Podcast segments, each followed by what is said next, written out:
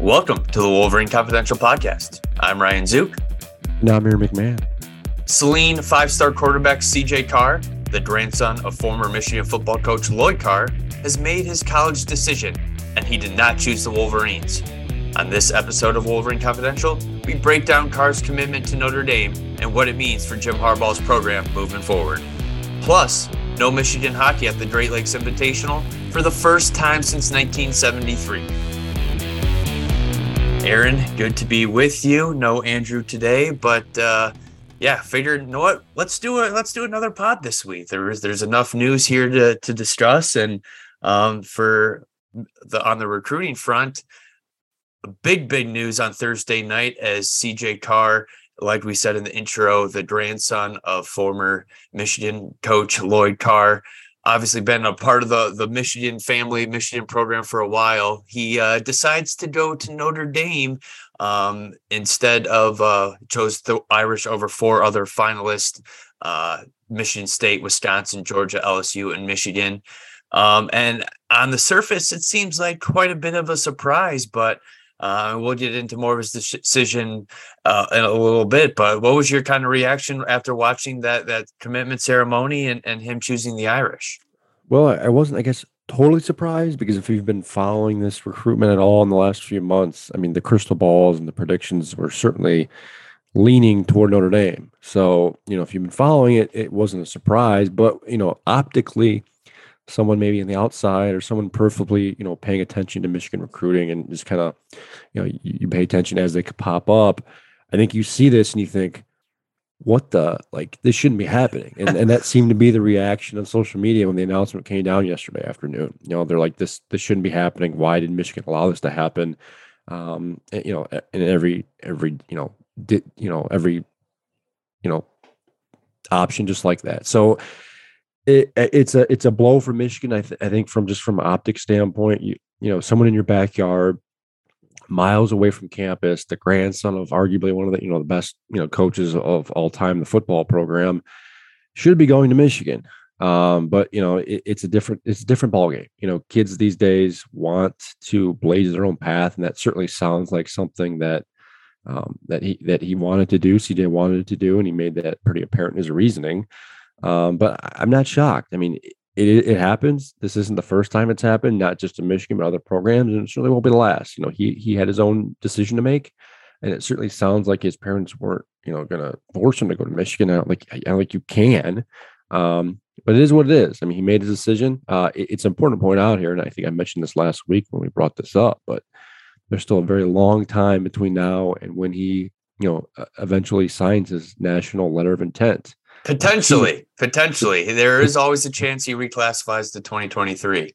Yeah, that that is that is right. That's that's a good point. That has come up. That's certainly a possibility, uh, which obviously would shorten the timeline here, and obviously give Michigan or any other school, I guess, for that for that matter, less time to try and re-recruit him.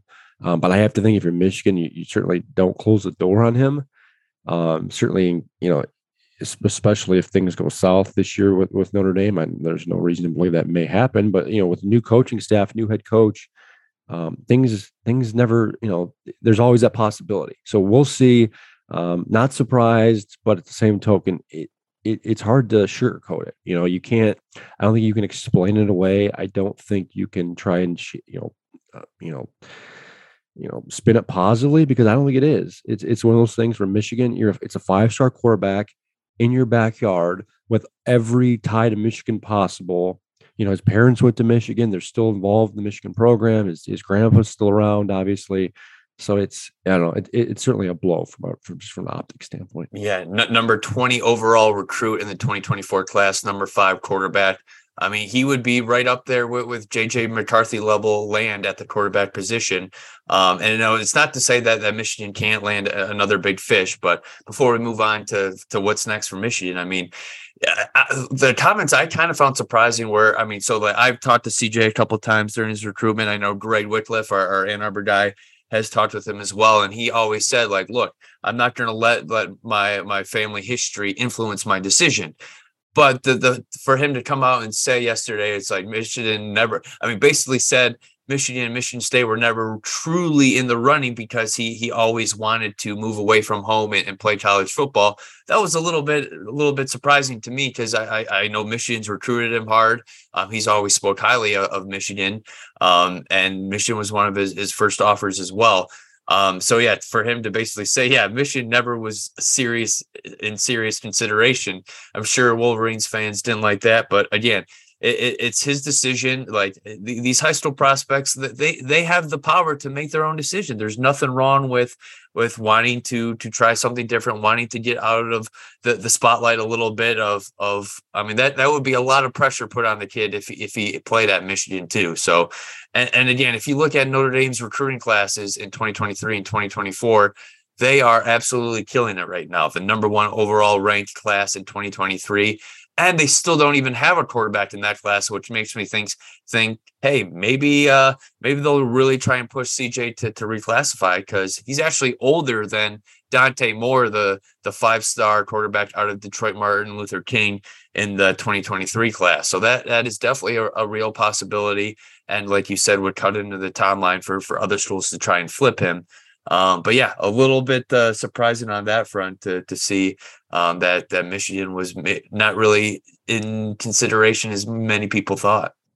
Yeah, and you, and you wonder if he explained that or told that, communicated that to the Michigan staff and maybe the Michigan State staff from the beginning. I I, don't know.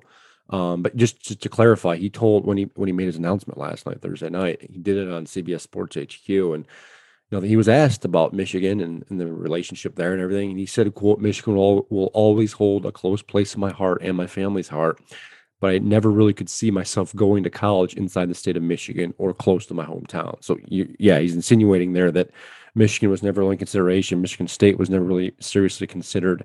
Um, you know, which I, I, I think if you're if you're if you're a part of the Michigan staff, it's kind of a blow because I, I know they did spend t- serious time and effort in trying to you know convince him to come to Michigan. Um, and, that's why I, I, wonder how much of that was communicated to the staff. Maybe it was, I, I don't know. Um, now, there were some people on social media, and I think some folks who hear that statement think, well, he's only going 150 miles away from home. Is he really leaving? You know, is he really leave, you know, leaving too far from home? And, you know, I, I think there's that, they look at, folks look at that and think, you know, well, you know, what, what does that mean? But I, I can tell you, you know, I think there's a stark difference and going two and a half hours away from home compared to being 30 minutes down the road.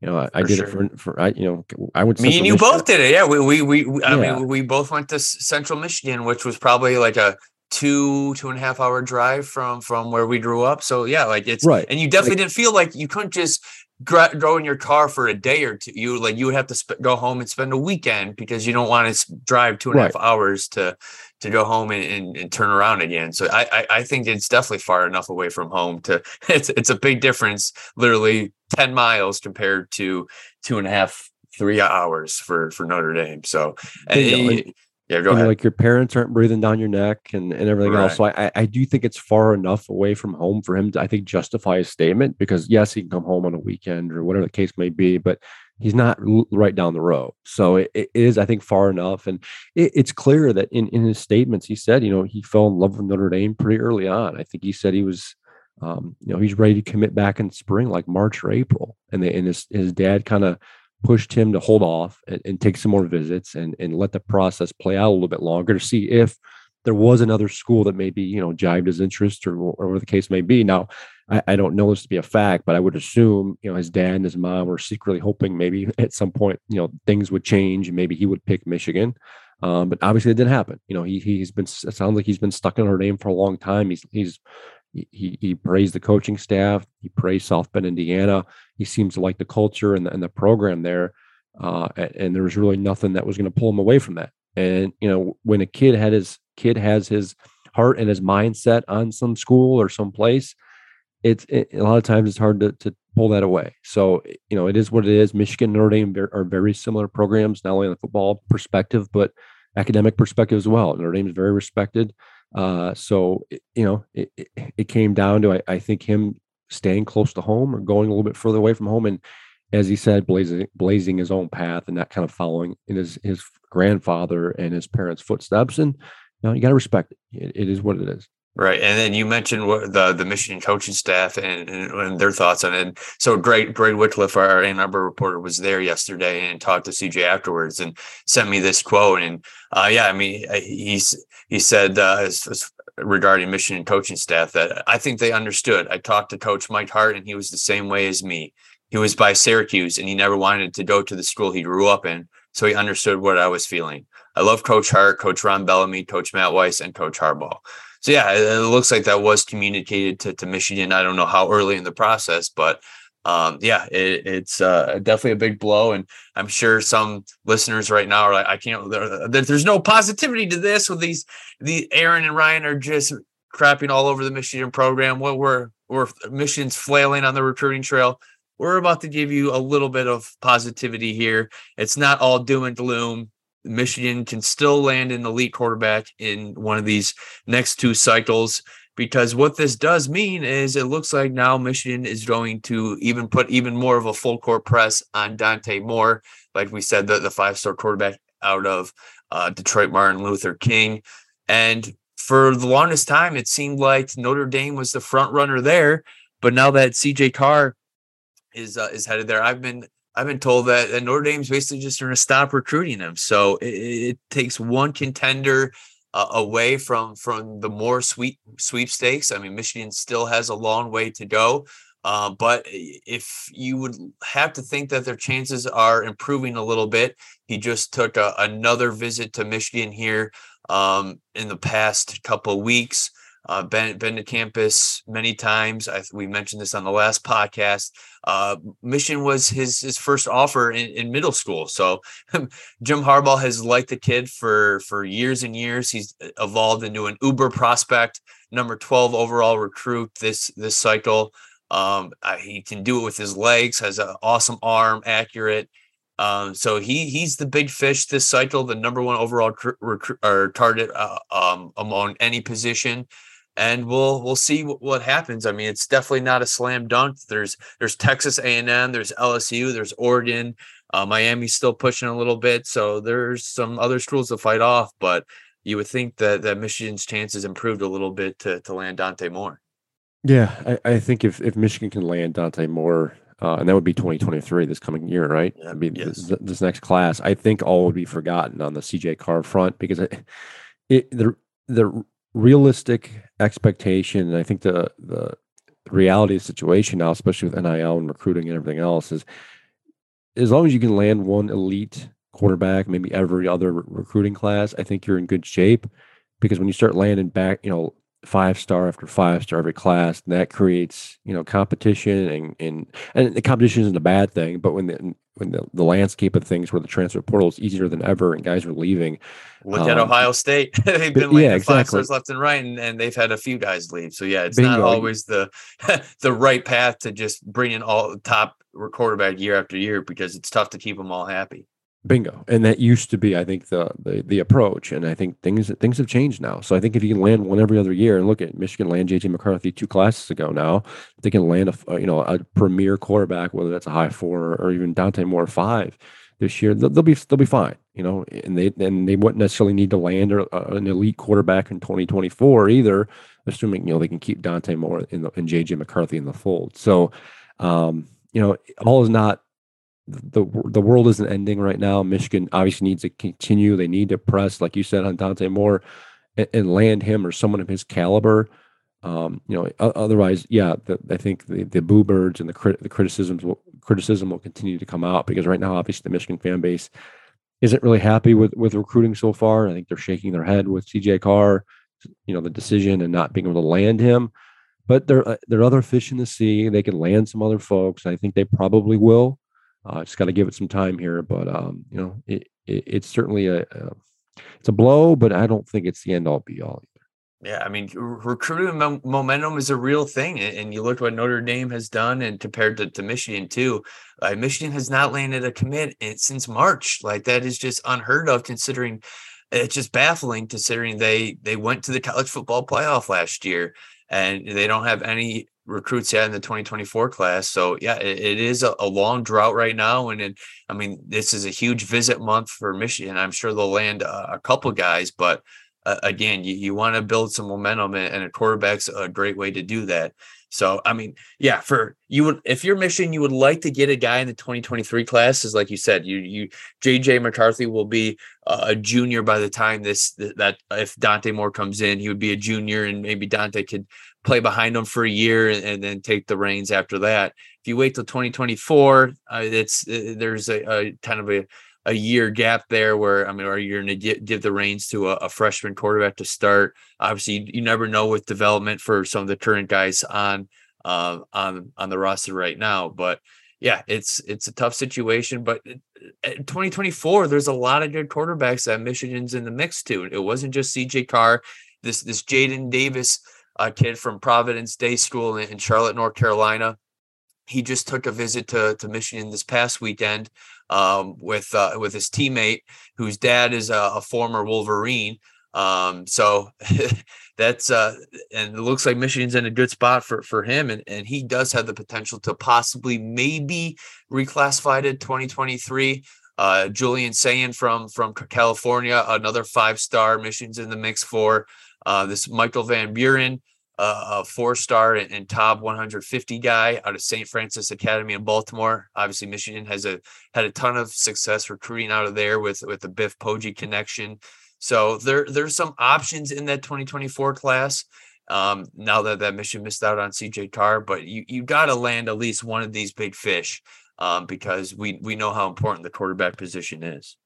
And, and, look, before they brought in Ron Bellamy, before they brought back Mike Hart, I mean, that was a knock against Michigan, right? They had trouble recruiting inside the state of Michigan, especially the elite guys. Um, and they started to make some headway last year. Um, and I thought there, I think there was this assumption that you know now that they had won the Big Ten championship and they got to the playoff, they'd be able to kind of capitalize on that and you know be that dominant in-state program from a recruiting perspective. And they haven't really been able to do it yet. Now, I don't know if anyone's really made inroads. Michigan State's certainly still going to the transfer portal and still looking outside the state. Um, but Michigan's they, there's elite talent here again. I mean, there's quarterbacks, there's there's some good players. Michigan's got to land some of them, and I think it starts this year. They've they've got to uh, find some momentum somehow. I don't know what's going to happen, but they need this. As you mentioned, this is a big big month for recruiting. Big weekend this weekend, and then next weekend.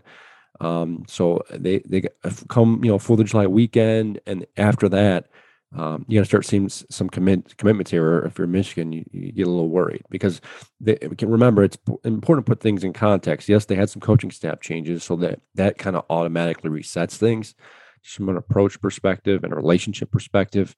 Remember, a lot of these kids are committing. Sometimes it's obviously for that coach, sometimes it's for the school, but a lot of times it's the relationships they build with some of these assistant coaches. You hear it time and time again with recruits after they commit. I committed because of this this assistant uh, so Michigan's got to find that momentum again. I, I, don't know how how it's how they kind of reignite it, uh, but I think once you start seeing one or two guys come in, it'll certainly be a cascading effect. You, you mentioned talent in, in, Michigan's backyard.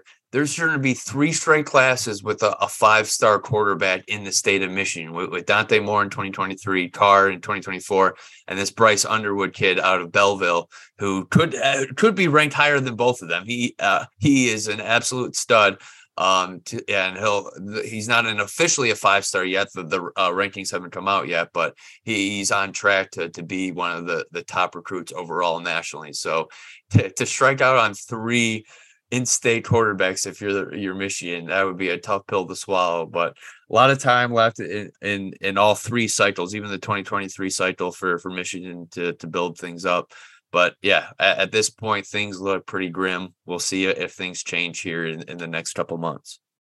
Yeah, uh, crucial next, like I said, next month or two. Uh, we'll see where things go. You, would like to think they'd find a momentum. I mean, they're coming off their best season ever under Jim Harbaugh. You know, times have never been been better for, for the Michigan football program.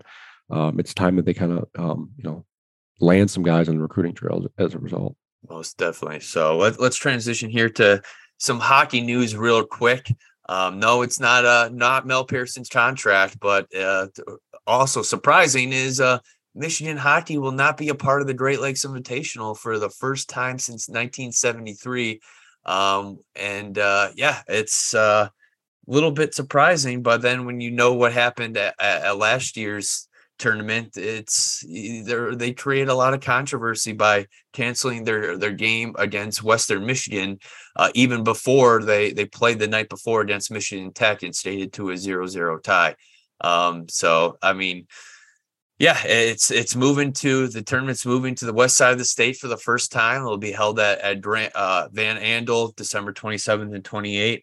28th, and it'll, it will be four Michigan schools, just not the Wolverines. So uh, Michigan Tech and Michigan State are the other two staples that are traditionally always in in the in the tournament, and then uh, Ferris State and Western Michigan will will round out the the 14 field this year, and uh, Michigan will, yeah, I mean, it's not. It, it, I reached out to Michigan Tech and, and Michigan to kind of get their their thoughts on it and um, the reasoning behind it, and it sounds like it was kind of a, a mutual decision uh, Michigan it's it's a tough time for for Michigan to to play in those holiday tournaments because they traditionally have some of their top players not available. They're done playing uh, at the World Junior Championship. So last year they were missing five guys, and and they cite then they cited health and safety protocols is why they they canceled their their game against Western Michigan and because uh, they were a little bit shorthanded but it's still that they've always found a way to to find enough bodies to, to to to compete in this tournament.